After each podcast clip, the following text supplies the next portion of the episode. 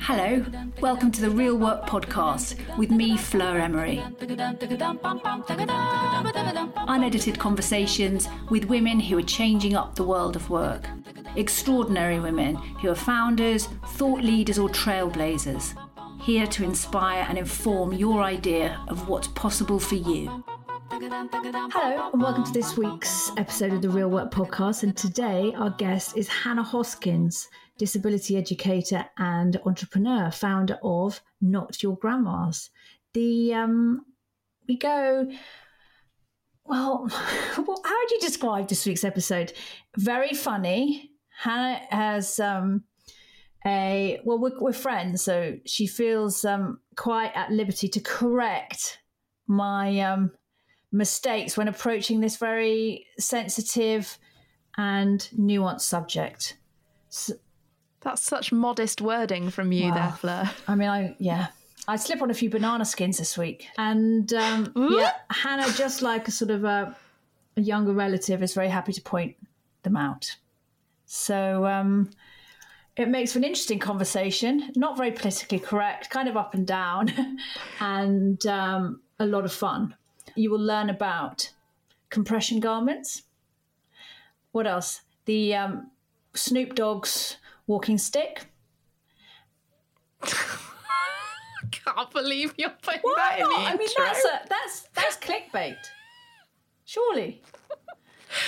You said juice it up a bit. That's Yeah. juicy. He's an international Yeah. megastar, isn't he? So Yeah. yeah, we got Snoop Dogg on this week, and Yeah. also we discuss um, just Hannah's experience, the change in her career. Really, what, what the reason why Hannah's just such an interesting character is that she had like a super active career in TV, cut short, and has found a lot of uh, she's she's has a lot of resilience, and she's she's made a creative career that is utterly different to what she was doing before and is absolutely loving it and having a great time and doing really well and is building some a business that she can take time out from that so supports her physical health needs which i just think is you know forward thinking and her execution is bang on so yeah here it is hannah hoskins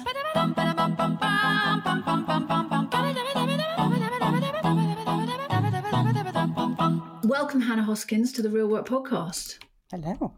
have you listened to any of the other episodes I haven't got around to it yet. I really need to. That's great. That means you don't know what you're in for. no, no. So we're ready to start an extremely professional, work related.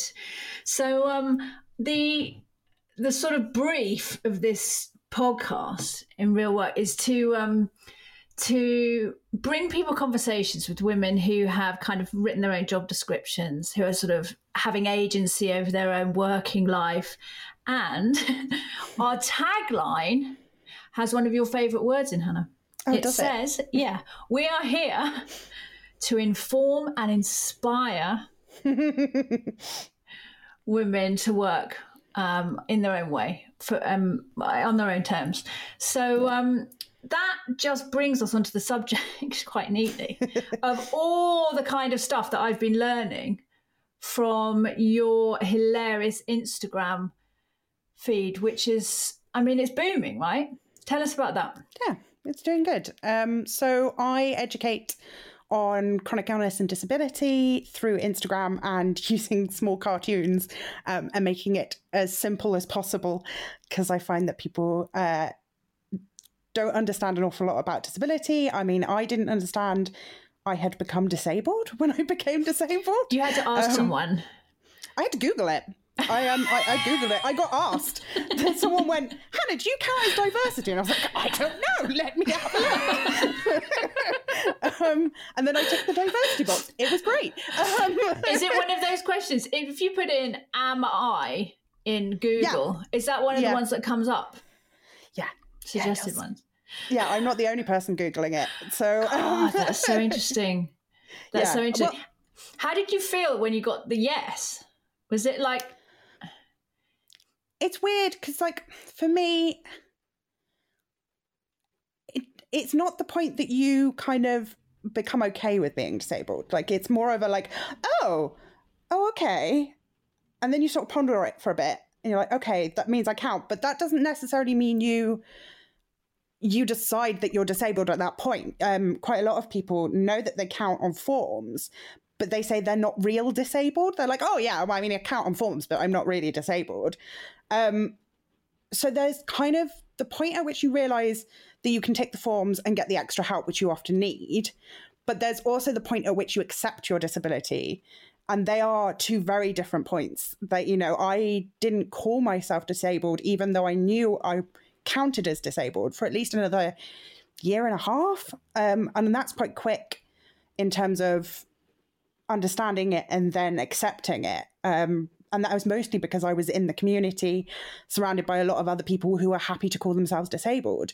I know disabled people who have grown up being disabled, but don't call themselves disabled because those around them didn't ever accept it.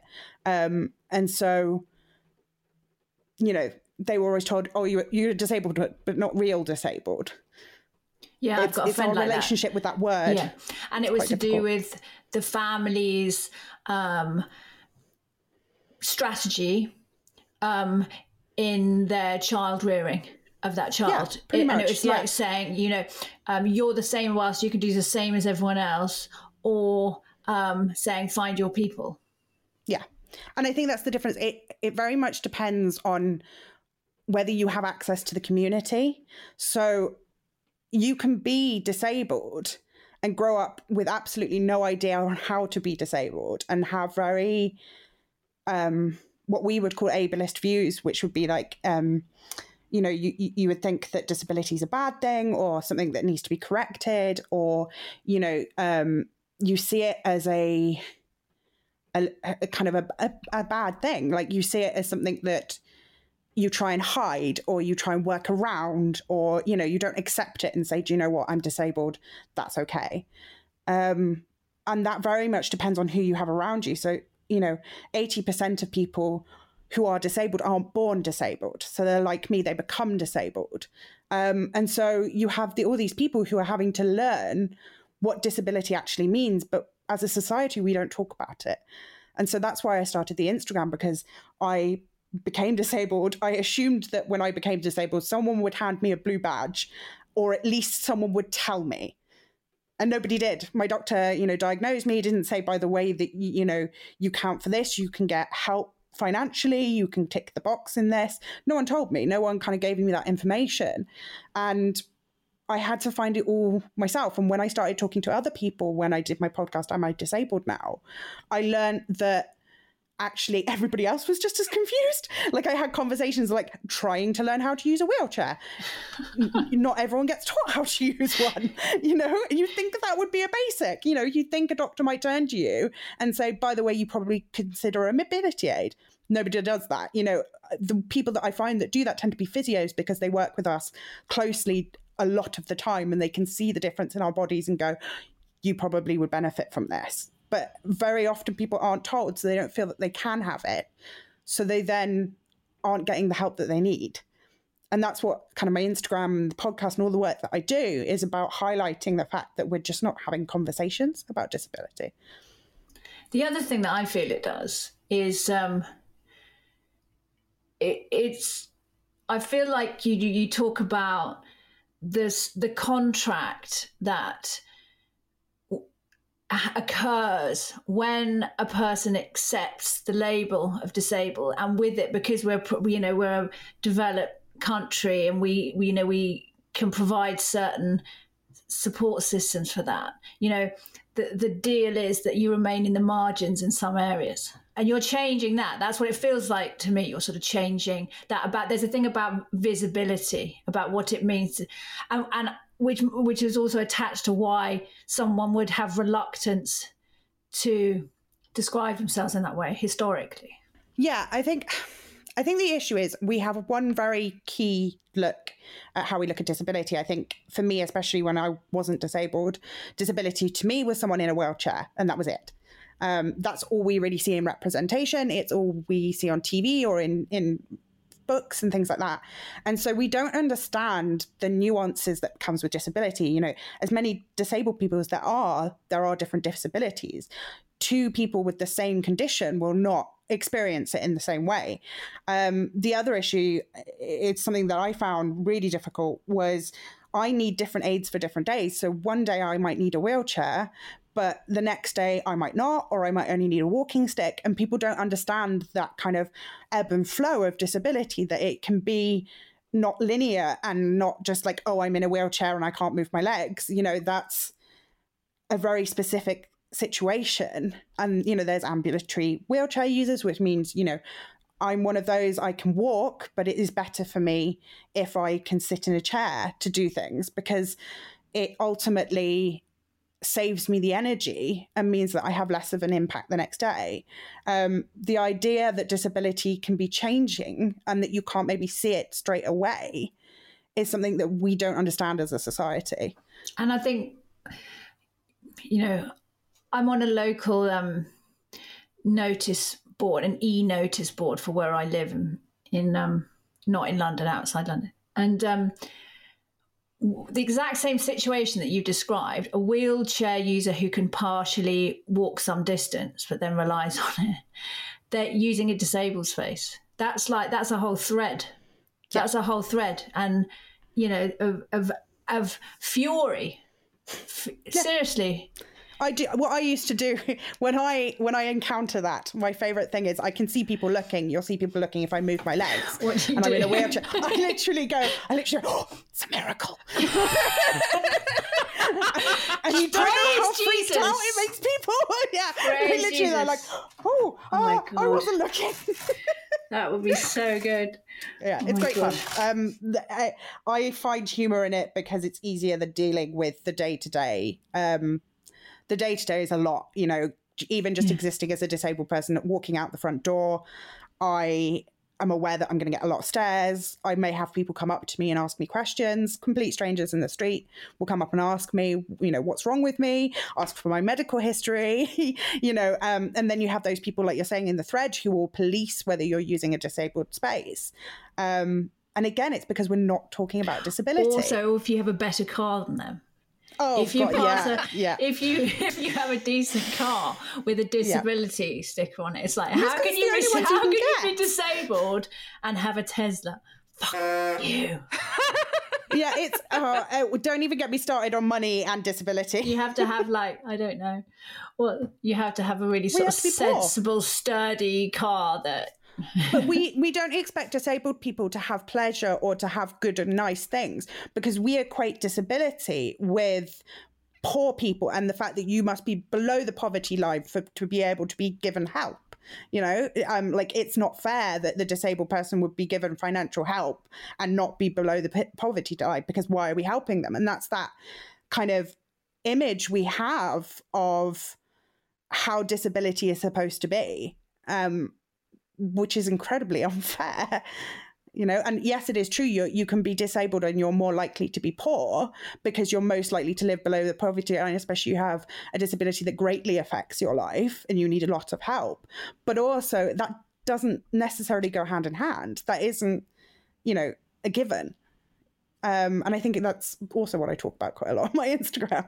It's um we're going to talk about your entrepreneurial endeavors in a moment but okay. um it's interesting. This um this week, Team Real Work. We, we're doing some work on diversity inclusion at the moment, just sort of behind the scenes to make um, real work better. And um, I did some training over the weekend, online training with the other box, which are amazing. And it's sort of like sort of entry level allyship. And part of it is looking at um, a privileged fingerprint. So I knew yeah. that I was white, so I was privileged from that. I knew that I went to a posh school, that I was privileged from that. So I had all these layers, you know, I was ticking all these boxes. And then one of them, which I hadn't considered before, was having an outgoing personality. Mm. And that was in the privilege fingerprint. And I'd never t- have you seen that Buckers on that? Have you have you got to that bit yet? I haven't got that far yeah, yet. it's so no, fascinating because and it, and in terms of allyship to people who don't like i'm very outgoing so i find it easy to walk into a room and say hi or so the, the lovely example that you gave of um, saying christ has healed me when um, you know you get a dirty look in as the car park um, yeah I'm, i have that in me like i have that mm. I have that energy in me to to give back but again that's a privilege isn't it that's another yeah. that's another layer of privilege and so in a way that incredible charisma and personality that you have you're using that privilege to to affect yeah. um, an area of um, where you are less privileged and sort of have found your people in that that area it's, it's interesting. Well, also because I'm I'm in a position. It's safe for me to say that I'm disabled. You know, I obviously I'm self-employed now. No one's going to take away my job. You know, I, I, I hid my disabilities for the first year that I was employed because I was terrified of the questions that did come once I was honest about it and once I brought in my mobility aid, which was, can you do this? Are you capable? Should you be doing this? You know, all of those questions. Um, and some people can't be openly disabled. You know that about one third of us of the population is disabled but you wouldn't know that about a lot of you probably have several friends who are disabled who either don't know to identify that they're disabled or they're disabled and they're hiding it because they don't want people to know because it's not safe for them to be openly disabled. Which which bearing in mind your business was based on pimping up your mobility aids so that people can see them from space then um, basically that makes you the sort of punk freedom fighter in that in that area. I mean, that's that's an act of rebellion, isn't it? If it's yeah, yeah, it is. I'm I'm being visibly disabled and being proud about it. Yeah, it is. It's a. I have the like you say the privilege to be able to do that safely, um, which I take great fun in. we're going we're going to go to the fun bit in a minute and to the work bit. Yeah. But Buckers, don't you think it's fascinating? A few weeks ago, Hannah, we did a trans visibility podcast. Don't you think it's fascinating that there's so much similarity in what Hannah's saying? And so when she said, mm. you know, I had to consider before um, sort of outing myself as a disabled person, I mm. have to mm. consider the consequences on like my career, my housing, my relationships of what that means. That's yeah. exactly the same as someone our guest who had a gender transition was talking about is it safe for people yeah. to know I think it's that thing though. You've you've got to think about intersectionality as well in this. It's something that I talk about an awful lot. Um, where because disability is one of the largest um, minorities that you can be part of. Yeah. Quite often, other minority will will intersect with it. Yeah. So, um, you know, I'm obviously very close with the trans community or the non-binary community, and you know, a lot of their experiences are very similar in that sense. But it, it also intersects. You're more likely to be someone who would be in that area and then also be disabled, um, and that adds a new layer of issues. You know, if you if you fall into more than one minority, you have so many more issues. So when I say it might not be safe for certain people. Someone from the black community may not be able to be openly disabled yeah. because of the the intersections of those minority groups and how yeah. disability is viewed, and then how being black is also be viewed in racism. So, why you will see a lot of similarities in those things is because a lot of it is it makes it more likely that you'll be part of one of those camps. So, um, compression socks. yes. Currently, you are making your punk statement with um, compression socks, which is a garment widely used by lots, widely worn by lots of disabled people who. Um, I'm actually it, wearing some today. I live and, in them. and that's just um, support for your um, um, for your blood vessels if you're not walking around as much as a- average person? That too and also the um, things like i get orthostatic intolerance when i stand up. So i got off of the sofa too quickly the other day and nearly fainted. Um, so uh, what it does is it helps with pushing the blood back up to my head so yeah. that i can stand up and not feel like i'm going to pass out um, which is quite nice. I quite enjoy that. It also reduces pain. Um, so it by increasing blood flow um, it actually uh, works on God, I can't remember how all of it intersects, but basically it, it works on reducing pain and inflammation as well, which you get a lot more in your legs and limbs. I mean, it's helpful in the hands as well. Um, I actually know someone who's just cut holes in theirs and stuck their hand to make it an arm garment. So, I mean, you know, it works. Um, compression everywhere is actually really helpful. And um, how long have you have the business been live? Because before you, since November that is it. In a way, you kind of preloaded your success, didn't you? Because you have such an engaged, you had such a clear voice on social media and your with your newsletter, which everyone should sign up to. It's absolutely brilliant. I really that's how I first I think yeah. found you. I just really I'm not particularly a newslettery person. I'm quite, you know, I have my inbox is too busy and I delete and I delete, but I look out for yours because it's um it, it's funny. It challenges challenges me in my worldview and it puts me back in my box often. But um, you're a great artist as well. Do you draw those cartoons? No. Okay, fair enough. And what is a it's a creative process. They have you have yeah. a brilliant, but you never go into memes. No, I find that I want to create stuff that you can't create using memes a lot because disability isn't necessarily represented in TV and yeah I don't like memes. I'm I'm famous for really not liking them. Also yes. there's uh, another of the things I learned on the other box training. So only recently have I learned this is um, to do with like um, ableist language around mental health. So even this morning I said to my kid don't do that. You're crazy and yeah. that was, I only literally learned that this weekend, you know, to try and correct saying things. And I feel like the whole world of memes is kind of built on that because so often the person, the funny thing that's happening in the picture is a, is a woman, you know, in a undignified position or like have, you know, or, or she's not very well or she's having a bit of a meltdown. Mm. And um, that's kind of part of the joke, isn't it? So yeah, I'm. I think it is rooted in a certain amount of ableism certainly. Um, but then our our entire society is soaked in it. It's like talking about diet culture. I think that's the one that I always try. And, it's a perfect response. It's like people saying, understand it. Like, yeah. so the interviewer says, "Wow, there's I've noticed. I'm, I'm showing insight and sensitivity because I've noticed this thing is ableist." And you saying, "Yes, so the whole world is ableist." Yeah, it's no, it's no news flash to me. Smackdown. So, like, yeah, like, once you see it, you can't really unsee it. so funny. It's yeah. so funny.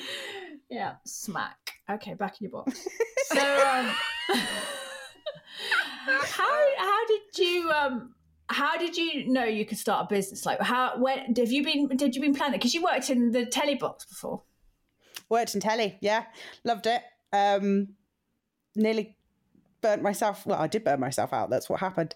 Um, I I was very used to uh, helping companies build from being little and kind of building from there. And, you know, I used to deal with million pound budgets and things like that. So, uh, quite used to running business type stuff. I did production management. So it was, I was everyone's mum. And I used to tell them that they didn't have money for anything. so um, that's pretty much was my job. So uh, for me, running a business wasn't too far of a stretch. I'd done it as a teenager as well. I'd run quite a few different businesses when I was younger. Had um, you? Yeah, Before I ran a record label at one point. Teach you? What kind of music? Yeah. Oh, just like it was like Indian rock. It was like um we used to like set up different gigs around like Bristol and things like that. So um so that again, that's smackdown on my um, interview path of like saying you used to work in television, which is completely unusual. To is completely different to starting a business. Like yeah, I started loads. Yeah, it was. It was. sorry. Smackdown number two. You. yeah. Um, maybe you need a sound effect for that. Um, it's probably going to happen a few times. oh, Buckers loves sound effect. I love a sound what effect. What would you choose what for could it? we have? I don't know. Um, maybe being whacked, something being splattered a, uh, and whacked. A cartoon like kaboom. Yeah. yeah. or a mic drop. No, that's when you do something. That's when you do something good. Yeah. So, um, Buck, Buckers, as well as being a great podcast producer, is also an avid viewer of um, certain daytime TV programs. Do you know that? Oh. Because that was um, your area, that was your niche, wasn't yeah. it? Yeah, I Did you know do that, Buckers? daytime uh, reality shows. So uh, Which which ones? you, I Um, bet you've watched them.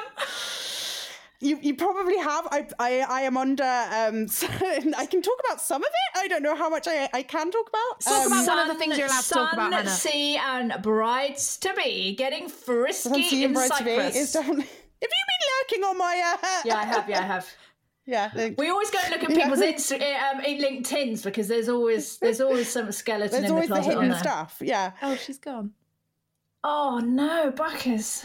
What happened? Sun, sea, and, Sun, sea, and brides to be.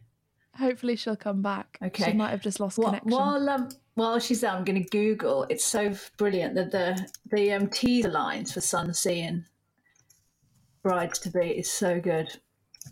I haven't heard of that one. I've heard of um, It was on Channel Four. um Listen, Sun, Sea and Suspicious Parents, I've a heard of. A groom struggles to fit into his suit on the big day, and one wedding venue turns in to a nuptial nightmare. it's good. And also Posh Pawnbrokers. She's the pro- production coordinator on Posh Pawnbrokers. So posh people selling their posh Yeah, stuff. so to if you've got a people. Learjet and you need hard cash now, then A what? you know, like a private plane. Hello. Sorry, I froze. That's okay. And... Welcome back. We were just talking about Posh um, pawnbrokers. Posh pawnbrokers. Oh God, no. Okay, yeah. if you have a private jet and you you can give Yeah. it to the pawnbroker and um, Mm. they'll give you cash and then you have to go and buy it back before hopefully Yeah. no one else has bought it Yeah. Well, they're not allowed to sell it until um a certain date. So there's like a, a Right. date that you have to pay back by, and then and Yeah. uh, Did you meet some super super privileged people on that show? I bet.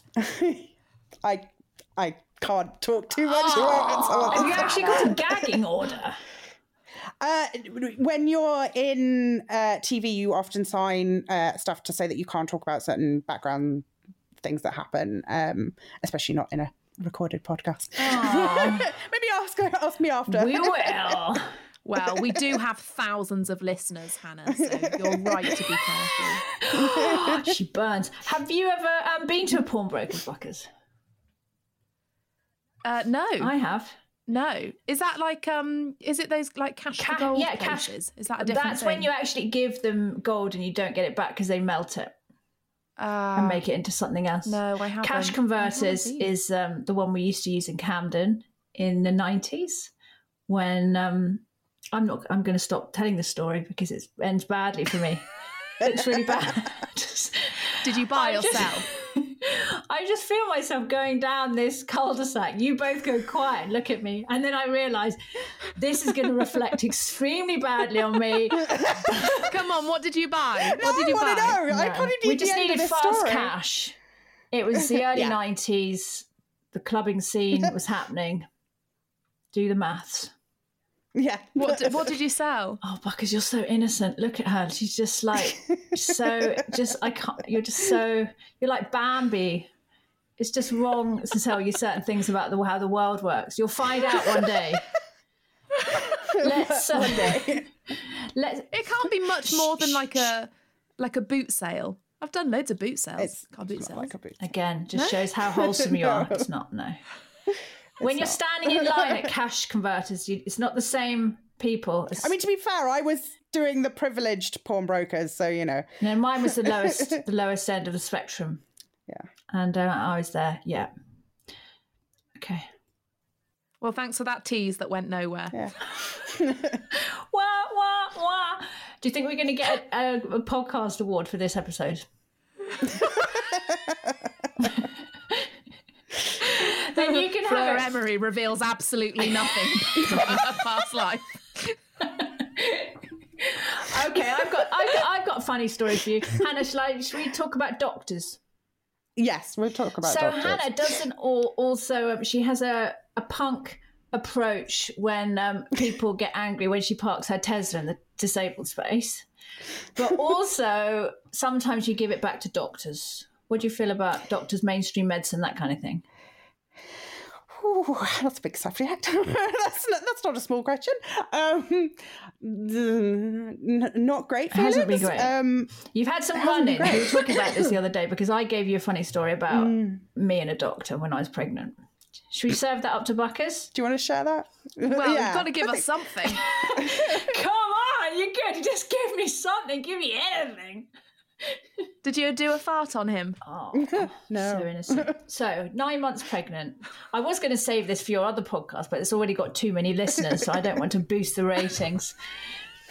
Buckers has a comedy podcast that she runs with her other comedy partner, and it's doing rather better than this one, which I'm fine about. I'm completely fine about it. Oh, I completely am. fine. I'm, I'm delighted for her.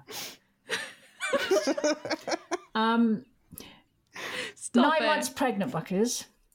Went in for a checkup. Doc, the male doctor, he's probably like, I don't know, he looked about 18. So was probably in his 20s. And I said the usual thing that women say when they're very pregnant, which is, God, you know, oh, it's very uncomfortable now. I really want to get this baby born. Is there anything that I can, is there anything that will bring on la- labour? Anything to speed it up? Oh, shall I say it? I don't know. Problem is, is I know what's coming. Is there anything that will speed up labour? He said semen. I heard cinnamon. oh, wait for it. And. I said, Yum! I love that. it was really bad. I was 42 years old. I was a geriatric mother. A single Great, let me sprinkle mother. some on my porridge. Oh, that was a low point. That's the payoff for um, the cul-de-sac, the cash converters cul-de-sac that led that led to broken dreams. There you are. Hope that pays off. Let's get back to Hannah's career. So yeah, we sure? you had done the very clever thing. I wonder if it was on purpose or accidental that you'd really found your voice, found your niche, connected with your people in a very clear way before you sold them anything, right? I was too sick to do anything else. um, I started my business. I was writing about it actually. I started my business at the point where I have been the most sick I have ever been in my life. Um, I couldn't get off the sofa. I mean, I, I can a bit now. Like we talked about Yeah. it the other day. You were like, Hannah, do you want to do this? And I was like, I'm still trying to learn how to do 10 minutes on a treadmill. I was just I was just cheerfully ableist with my outgoing personality. what a, what a Yeah, hey, come on. No, it's fine because we've got this special tea you can drink and it balances your chakras and you'll probably get better. My friend took it and she's not disabled anymore. Wow, that's great. Another thing people say, right? Cure yourself. yeah. Yeah. Oh, meditate or um, yeah, think positively. yoga. You should do yoga. That's what they say.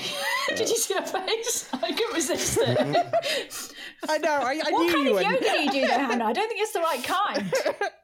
Like, uh, yeah, when you uh, bend over and nearly pass out, then yeah, yoga's great. I mean, definitely do that. Um, So you you or you wouldn't have known. Like you had so much personality, and in your output, it was like so regular. It seemed very planned. yes, because I did it ahead of time. I'm used to. So, having worked in TV, I used to make things happen all the time. You know, someone would tell me in the morning I couldn't fly a drone over the Welsh Senate thing, and I would get that done.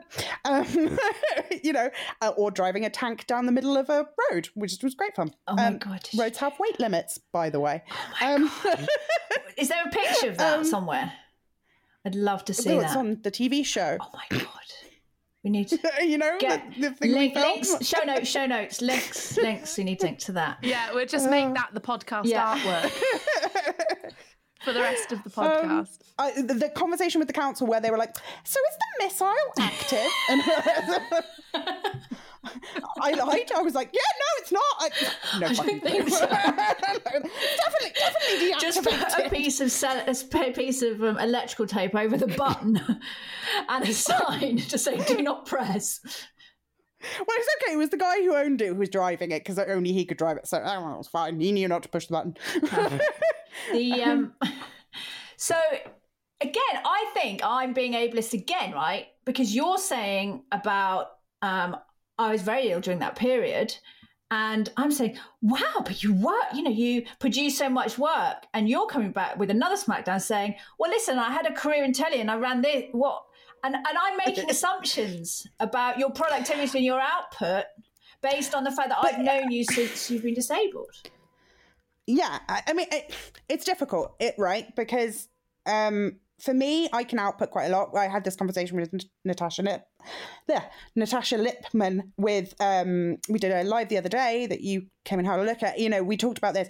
Natasha is incredibly good at outputting the same way. We're both very type A personalities. In fact, actually, I was researching this, and, and people who get chronic illness tend to be type A personalities. We tend to burn ourselves out, um, which is not surprising when you sort of look at overworking and the careers that people come from. Um, so, in one way, yes, but also I need you to understand that there are limitations to what I do.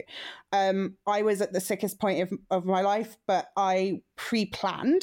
So, I changed the way that I work to fit in with it. So, yes, it looked like I was being very active, but what I do is I create that stuff. I would create it on my mobile, so I didn't have to sit up to do it. You know, I could do it lying down. I was on my mobile anyway because it's a great pain distraction. Um, Pinterest, where you can just pin things, it's probably the best for pain because you don't really have to think; you just pin. Um, I get very obsessed with it. If I'm in a lot of pain, I'm very active on Pinterest.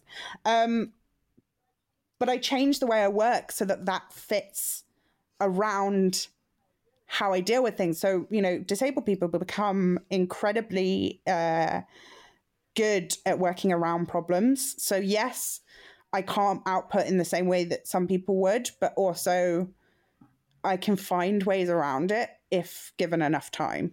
Strategy. And like resort it's kind of like leaving the house with kids. This is how i always yeah. describe disability. If you try and leave the house with a young child yeah. not easy. You know you don't walk out the door like you do when you didn't have kids. You know you don't just walk out and everything's fine. You have to plan about it. You have to get them ready. You have to have an argument with them you know um, trying to get the shoes on the shoes off again. That's very much like dealing with my body. Like you know it, it it'll misbehave like a small toddler, and unfortunately, unlike a small toddler, I can't put it in the naughty corner. Um, and what what you're what you're describing, I did a podcast a couple of weeks ago on Frolo um, site, which is for single parents, right? It's um, and um, we we were kind of is we talking about like my parenting style, and the one thing that I kind of sort of learned and did was the idea of working with what you've got. So all kids are different and if you get to the point when you really want to go out but they just don't want to go out i just give it i just work around that we'll go out another time. Just change yeah. just changing the plans and you're describing exactly the same. And so putting yeah in, in with a kid it's like being child centered like putting what they need. So if they need to go to bed at a certain time going to bed and then working back from that, not thinking, right, what can I do today to force the child to be awake at eight so I can take it to the restaurant with me? It's just like that's the yeah. path to madness, and it's, you're, you're saying the same thing. Yeah. It's like, what can I do to to make my body do this instead of saying, right, where am I at with my body and putting that first? Yeah. Did anyone teach you that, Hannah? No, you just yeah, no. I, I mean, yes, in the sense that my community taught me that. My community taught me how to be disabled. Um, it was because I was active in that community when I was still in TV that I was able to transition and, and work out a better life for myself. But it took my therapist saying to me, Hannah, how long is it sustainable for you to keep working like this? Good question. And, um, I had a mini breakdown because she then went on maternity leave. a little breakdown. Aww. I was like, okay, I can't do another like 30 odd years of this. What am I going to do with my life? How am I going to support myself? You know, I. It, benefits are great. I don't entirely trust our government. Um, they seem hell bent on taking it away or killing us. Um, so I didn't want to rely on that system and I wanted to have a business and it killed me for the first couple of months because I did it wrong. And then I learned how yeah. to not do it. You got the data. and I learned well, yeah, that and and I read um I do not believe in any of his uh, political views, shall I say. But Rich Dad Poor Dad, you know, the one thing that really struck me within that book was the point where he said you're either an employee of your business or you own your business and the difference is whether you can leave for 6 weeks and it still run and make money that was the thing that changed the entire way that I do my business now. Um, I actively am trying to edit myself out of the business. Um, the only bit of work I'm doing today is talking to you Yay. guys. the most, And that's the it, most know? valuable use of your time because you'll be broadcasting your message to our thousands and thousands of international listeners, Richie Buckers. Yeah. But it's, you know, I can do that because I don't have to be active in my business. Ooh, floods. Fle- Flirt's just left the recording. just exited. that was it. It was the comment about how many listeners we have, and she just thought, She no, like- sod this. Yeah. I'm not taking that. it's not worth it. I'm sure she'll be back. yeah.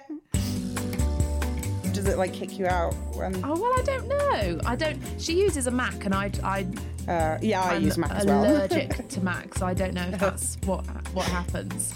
I used Mac before they became popular. I'm just saying. Right, you're one of the like the OG like the Mac original. users. Yeah. I remember when they were white and very square.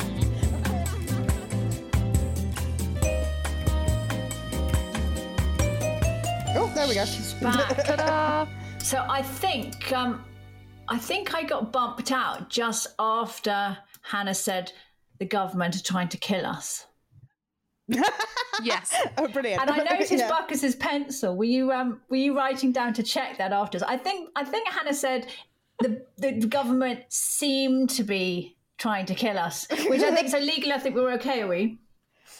Free speech. Yeah. That's absolutely Okay, good. fine. So um I'm not worried. I think we got bumped out after that. Oh my god. Most Squadcast was listening to us. Pow. The um what did I miss? Um, we Not were what? talking about Macs Yeah. and how Hannah was a Mac user before they became cool. An early adopter. So I remember when they were square and looked like PCs, and you couldn't double click, otherwise they'd die. Yeah. That isn't that is a why, but that's because you worked in telly. No, actually, my- it's my dad. Um, he. Oh God, I'm gonna Is have he to try and entre- are they explain his job now. entrepreneurial? Are you is it in the blood? Yeah, Ah. so he he is technically an artist, but he used to run a research uh, company. He's uh, one of the world leaders in 3D printing, um, and used to work with He- Hewlett Packard. So he's a professor, and I I once used his like patented. Um, thing it basically they told him you couldn't print twice in a printer like print it and then run it back through and print in the exact Yeah. same position um he shoved a block of wood in it and went there you go and they gave him a professorship but i then used that for a year as a doorstop and he got really annoyed because he'd been looking for the it magic piece of and i was like it's just a piece of wood and he was like no it's my patented blah blah blah yeah His Professor Block. he, he tends to ring me up and say things like, I'm laser printing on eggs um, today. Don't worry, I started on golf balls. Can he um can he 3D print you some bespoke mobility aids that you can I would love. Um, no, we talked Did about you it, ask him? But, um, it's it's expensive. Uh, yeah, I did because um, he writes books on printing on stuff. So uh, we were talking about how you'd print um, in a sustainable and durable way on a walking stick, which is actually really difficult and expensive. because you need a rotor printer. How much does a rotor printer cost? Oh, huge amounts. But um, e- even if you go to a spe- printing specialist, which is what I was looking at, um, the walking stick is is a larger width than what they're used to printing, and so they get really confused. And although my dad was like, "Just tell them that you can shove it in there and it'll be fine," They um, wouldn't.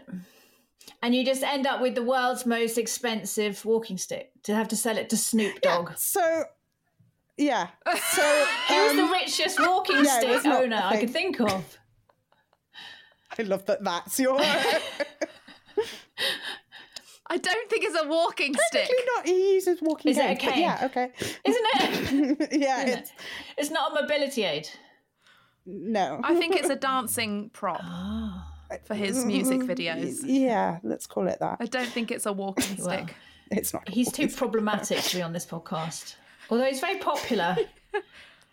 I share a birthday with Snoop Dogg, so that's relevant. do you? Do you ever do you have a joint party? Joint party at Tiger Tiger.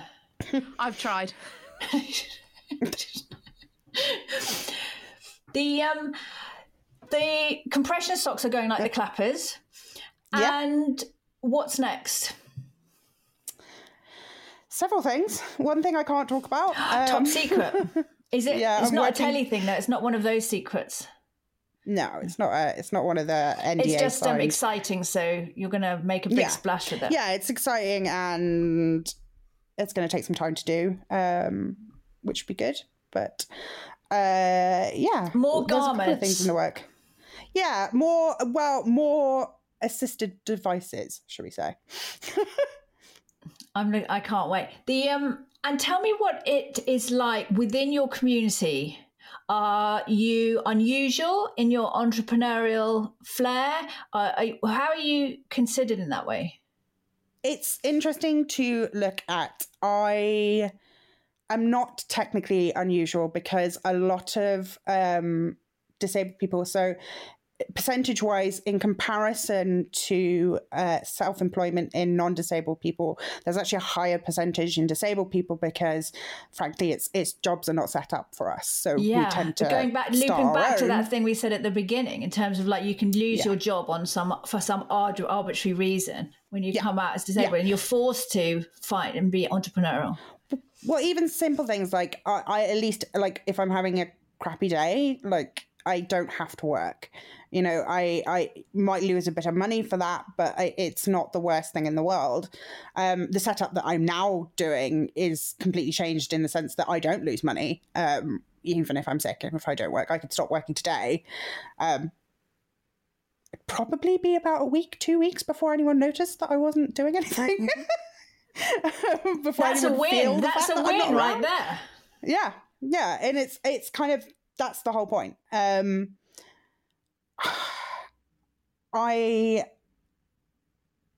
so yeah, I'm not I'm not I'm not unusual in my community because we all have to do that, and we also have. I'm I was trying to explain to non-disabled people before the concept of communal aid, um, because what happens a lot in the disability community, and I think what I love about it so much is um, we club together quite a lot. So disabled people will make a point of buying from other disabled people, um, but also things like, say, you know, wheelchairs and stuff are incredibly expensive, and we don't always get the financing that we need.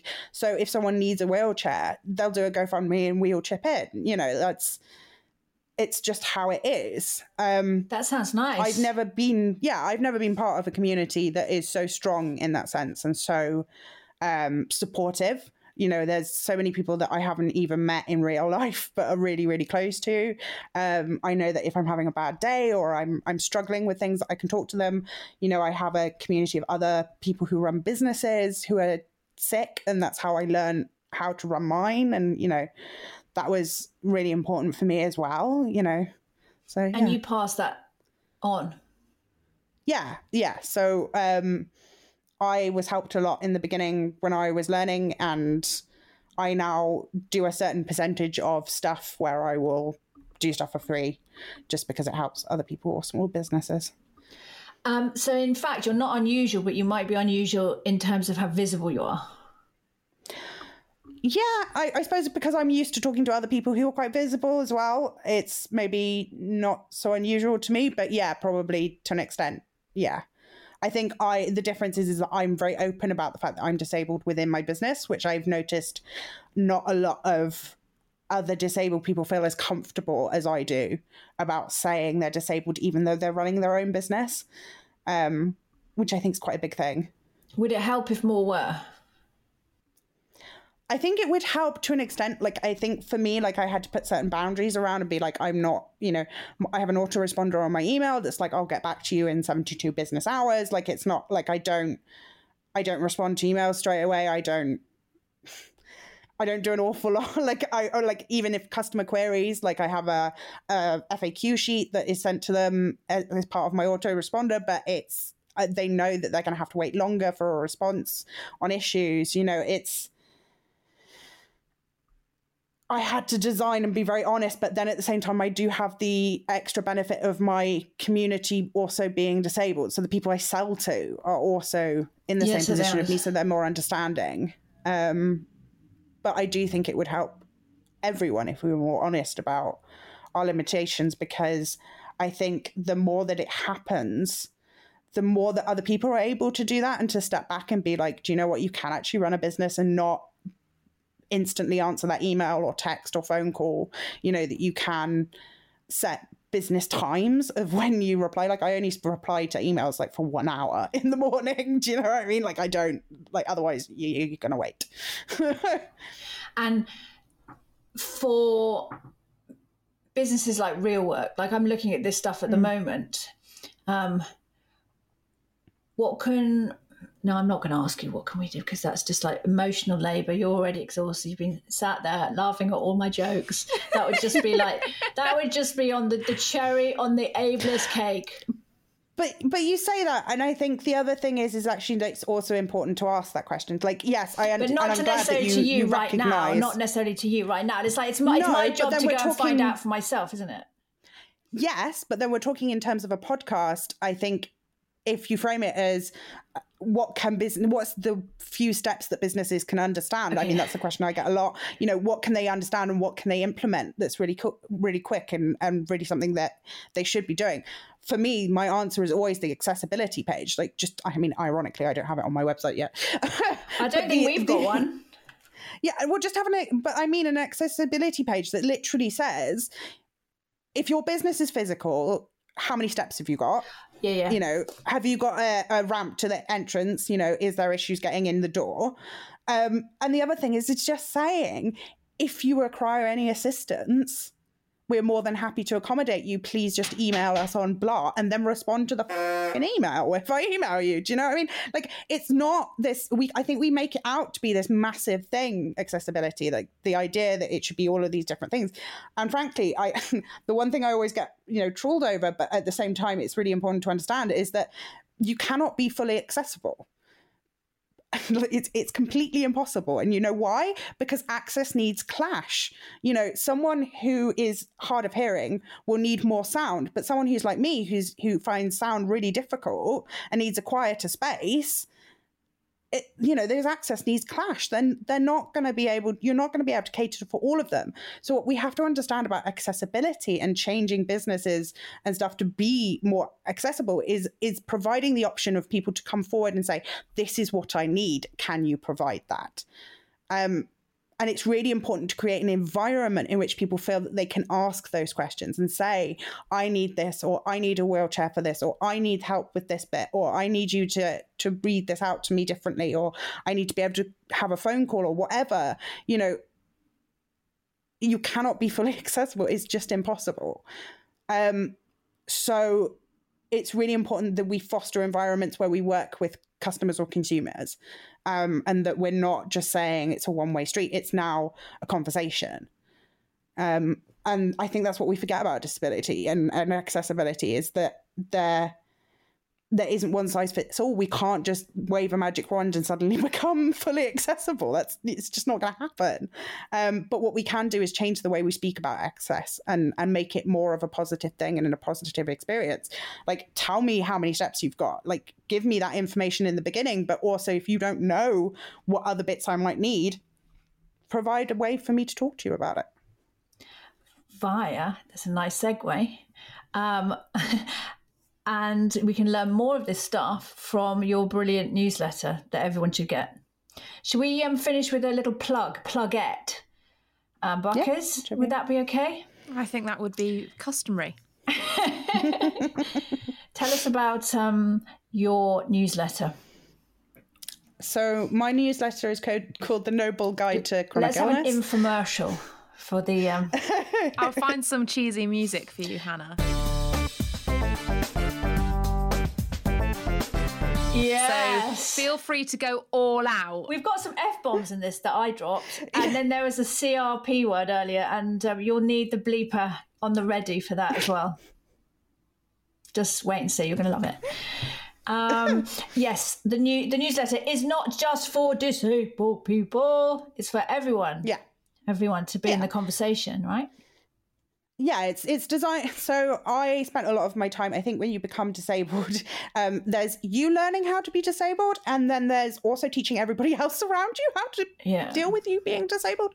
Um and so for me the the noble guardian is kind of the breakdown of that. Like everything that i do is making it the simplest thing possible. So even your most annoying aunt who really does not get disability can understand it and can understand in terms of very simple terms things like you know autonomy and you know what the difference between the medical model and the social model of disability. It's it's really explaining those things that i never got told. Like i'd entered the community and people were talking about it and i was like what is this? I don't really understand it. Nobody has explained it. Um and so I started looking it up and I started then breaking it down into ways that it was easy to understand. You do with so much humor and so much energy, but there's there is stuff. I mean, it makes me remember it more because it's like funny and engaging.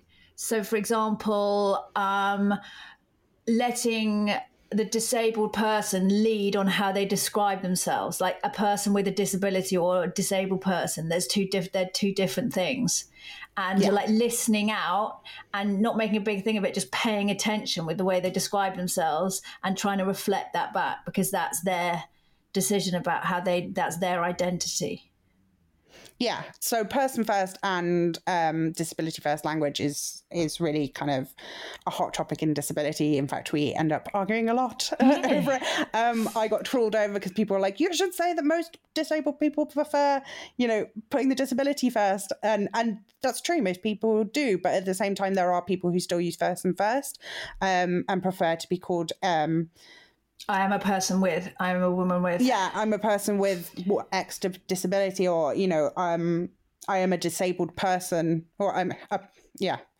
So you you do it first rather than being like I'm disabled, which is how I describe myself. Um, and we have bits within kind of the disability community where there are things that we argue about a lot um, and don't agree on because people all come from all Yeah, different walks of life and different experiences. So, and it's it's one of the largest minority groups. So Yeah. you know, it's it's very difficult to get everyone to agree.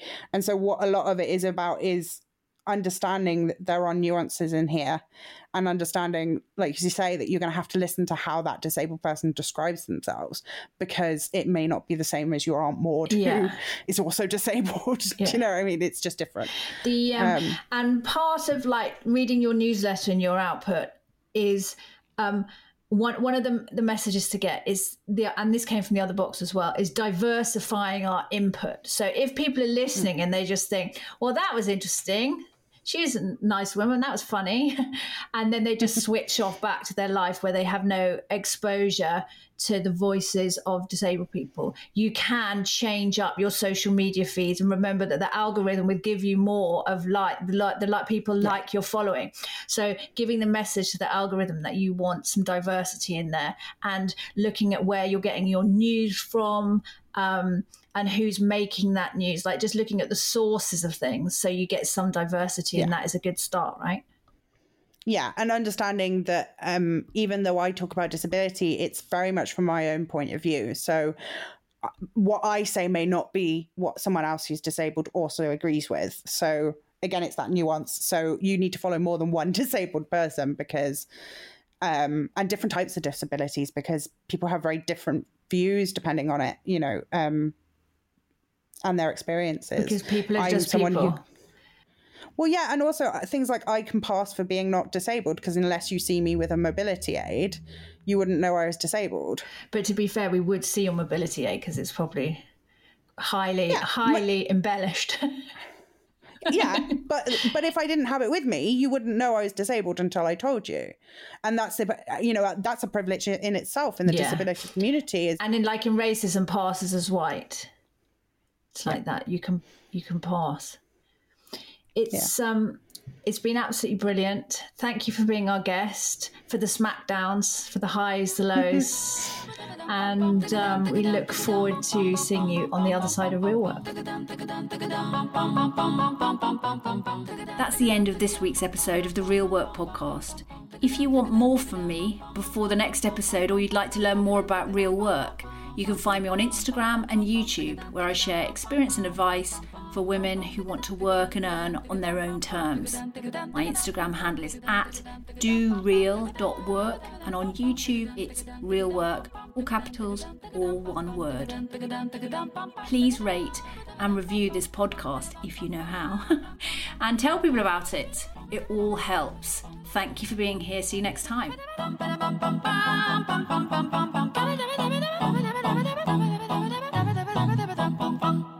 I don't think I, I don't think I remember to say in the intro. I don't think I remember to say to go onto iTunes and rate us. Have, we have got a couple of ratings and reviews this week, but not many. I, I, I should have said it. It's hard to remember. I'm getting better at it. I know you are. You are. I've noticed the last few episodes you've been really good at it, and I can see in your face. I know that you find it awkward. Uh, Do you know what? I've actually. I was thinking the other day it might be useful just to have like a little jingle to go on the end, and then you don't have to worry about doing it when we're recording. We just have something that just covers it off. that would be amazing. So, I did actually uh, make you something. Did you? I like yours. I love yours. The who's the guy who did the piano in that? He's um he's like a, a concert pianist or Yeah, something. he's, called incredible. Tom Seals. Yeah, he's called Tom Seals, and he is amazing. He's played piano all over the world. Have so you've made me you've made me one already. Well, yeah. I've made one for you. Yeah, You shall I- did. do you want? Yeah, Yeah. yeah. Is it like your one? Um, I mean, kind of. Great, let's hear. Like and subscribe. Like and subscribe. Do it, do it now. Like me, like me, subscribe to me. Review me, review me, review me. Rate the podcast or I will be very sad. I won't make another one unless you rate it. I will know that you have. I will notice if you have not rated it. It all seems a little bit thirsty. Is that what the young people say? Bit thirsty? Rate the podcast or I will be very sad. Review me. I, I, I, I wouldn't say I was begging. Was I begging? Do it, do it now. Like me, like me, subscribe to me. Review me, review me. Like and subscribe. Did you take those words from me saying that to make that? Yeah, just when we were messing about the other day, I thought it was quite fun. Thanks. You sound really modern. Okay. If you want to make a podcast that your audience will adore, but the thought of making it yourself terrifies you to the core, then you know who to call. Producer Buckers, she knows just what to do. Producer Buckers, to make your podcast dreams come true. She used to work in radio where she was poorly paid, a dab hand at audio. Find Producer Buckers on Instagram at decibel underscore creative or click the link in the show notes. Come on, everyone, Producer Buckers. If you want to hire the best Producer Buckers, just put it to the test. Producer Buckers, just press record and she does the rest juice up our cup.